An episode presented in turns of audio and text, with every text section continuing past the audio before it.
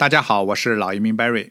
上一期的话题，我介绍了当你的加拿大移民或者签证的申请被拒签以后，你有哪四种途径可以申诉。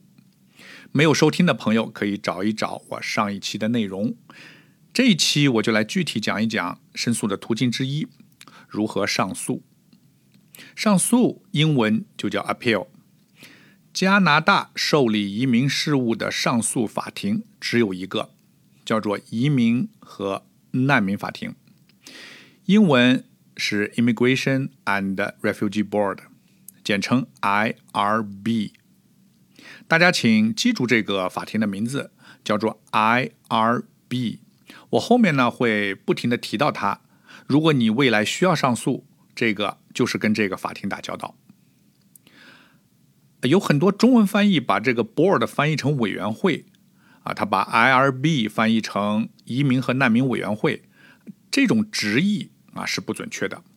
IRB 的职责实际上就是 tribunal，tribunal 的中文意思就是基层法庭。加拿大基层法庭的命名有的叫 board，有的叫 tribunal，其实都是 court，都是法庭的呃职责。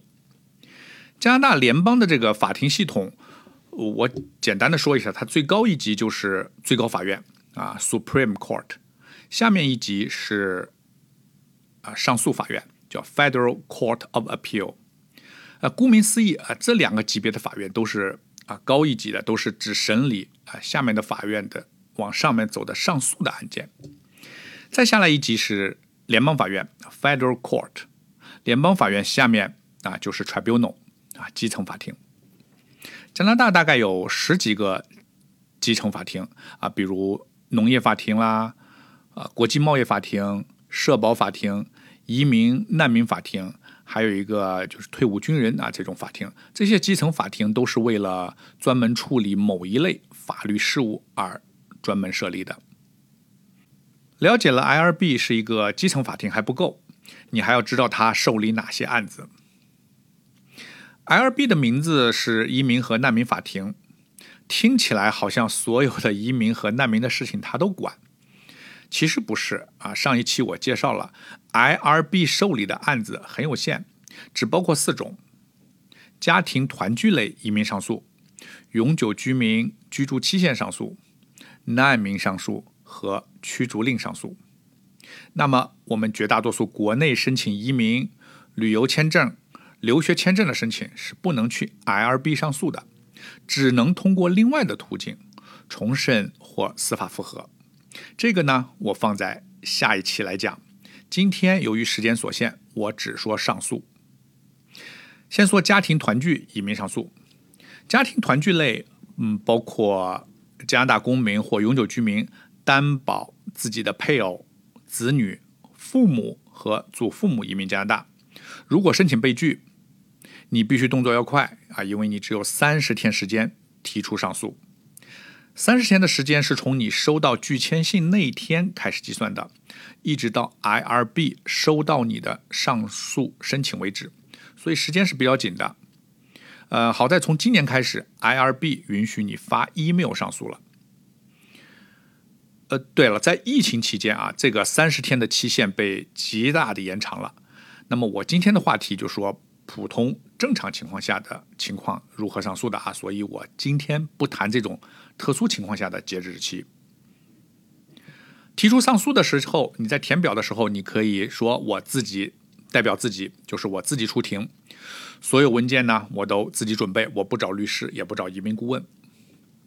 你也可以选择找移民专业人士代理你啊，能够有资格代理你的只有两种人，一种是加拿大持牌的。移民顾问，一种是加拿大持牌的律师。啊，注意啊，移民顾问是他的资格是联邦注册的啊，像我就是。但是律师呢，加拿大律师呢都是各个省的律师协会注册的啊，所以我前面说加拿大律师啊，那这个词呢，严格的说法是它不准确、不严谨的，因为律师他他联邦就加拿大没有注册这个，没有说加拿大律师啊，他都是各个省自己在自己的省的律师协会注册的。啊，所以我的意思大家明白就行啊。要么你是啊持牌的移民顾问可以代理你，要么你是加拿大这种有律师资格的人代理你啊，就不要深究这个不太严谨的这个说法。提出上诉以后，你就等待开庭或者和解。如果你是自己代表自己，那么开庭呢，你是必须到场的，否则就相当于你自动放弃了。如果你选择移民的专业人士代理你，那么这个律师或者移民顾问必须到场。你呢，你你有人代理你，你可以去，也可以不去。呃，还有你如果自己代理自己的情况，你出庭是可以选择翻译服务的。法庭有各种翻译都有的啊，你是普通话、广东话啊，当然呃其他种族的其他的呃语言的翻译都有，法庭会给你找一个翻译啊，这个翻译都是免费的。上诉的最终结果是两种情况，第一种就上诉被通过，就是说你上诉成功，这个时候呢，你的申请会被退到移民部。移民部重新审理你的案子。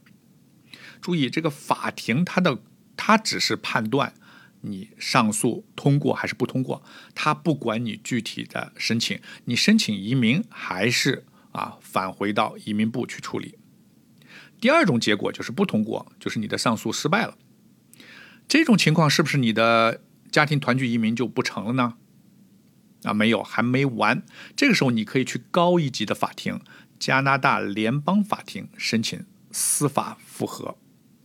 我上一期说过啊，司法复核就是一个大框，什么拒签都可以去申诉的，移民、留学、工作、旅游等等啊都可以啊。但是你不要忘了，你输了官司可以去司法复核，移民部如果他输了也同样可以啊。移民部他如果输了，他也可以去联邦法院复核啊，这个都是对等的。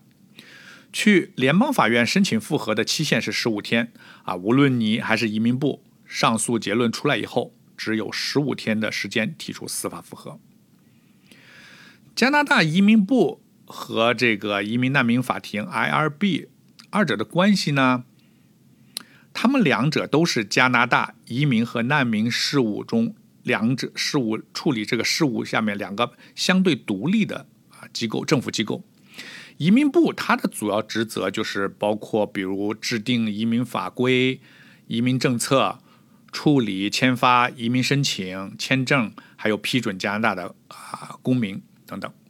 那么 IRB 它的主要职责啊，更侧重于处理上诉的案子、审理难民的申请，还有听证驱逐令啊等等。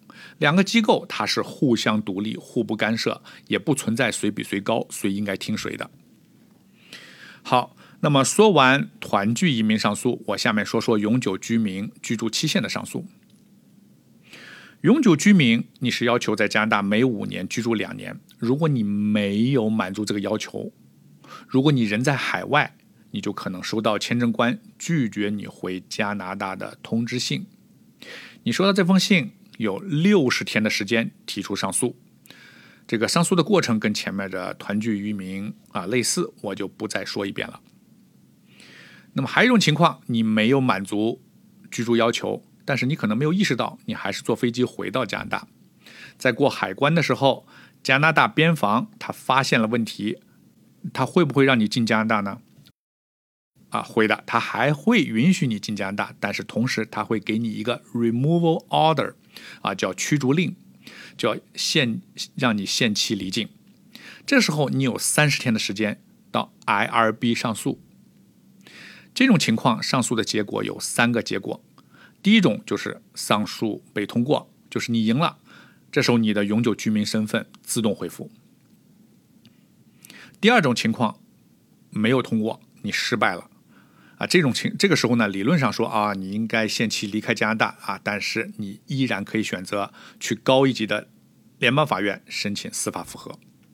还有第三种情况啊，叫 stay 啊，就是你可以留在加拿大，但是要有满足一定的条件，你的案子会过一段时间重新审理。好，那么允许申请上诉的这几种情况，除了难民，我基本上都讲到了。啊，希望今天的话题对您有帮助啊！至少您听完了我的介绍，应该了解自己申请如果被拒啊，你的上诉权利，还有一些主要的上诉的步骤。二零一九年 IRB 受理的所有上诉案件中，成功率是接近百分之五十的，所以不要轻易放弃自己的权利。上诉出庭是复杂繁琐的，需要专业的知识和经验。如果您需要代理，欢迎联系我，啊，也可以联系其他的移民顾问、移民律师。好，那么这一期话题我就说到这里。我是老移民 Barry，我在多伦多，感谢您的收听，我们下一期再见。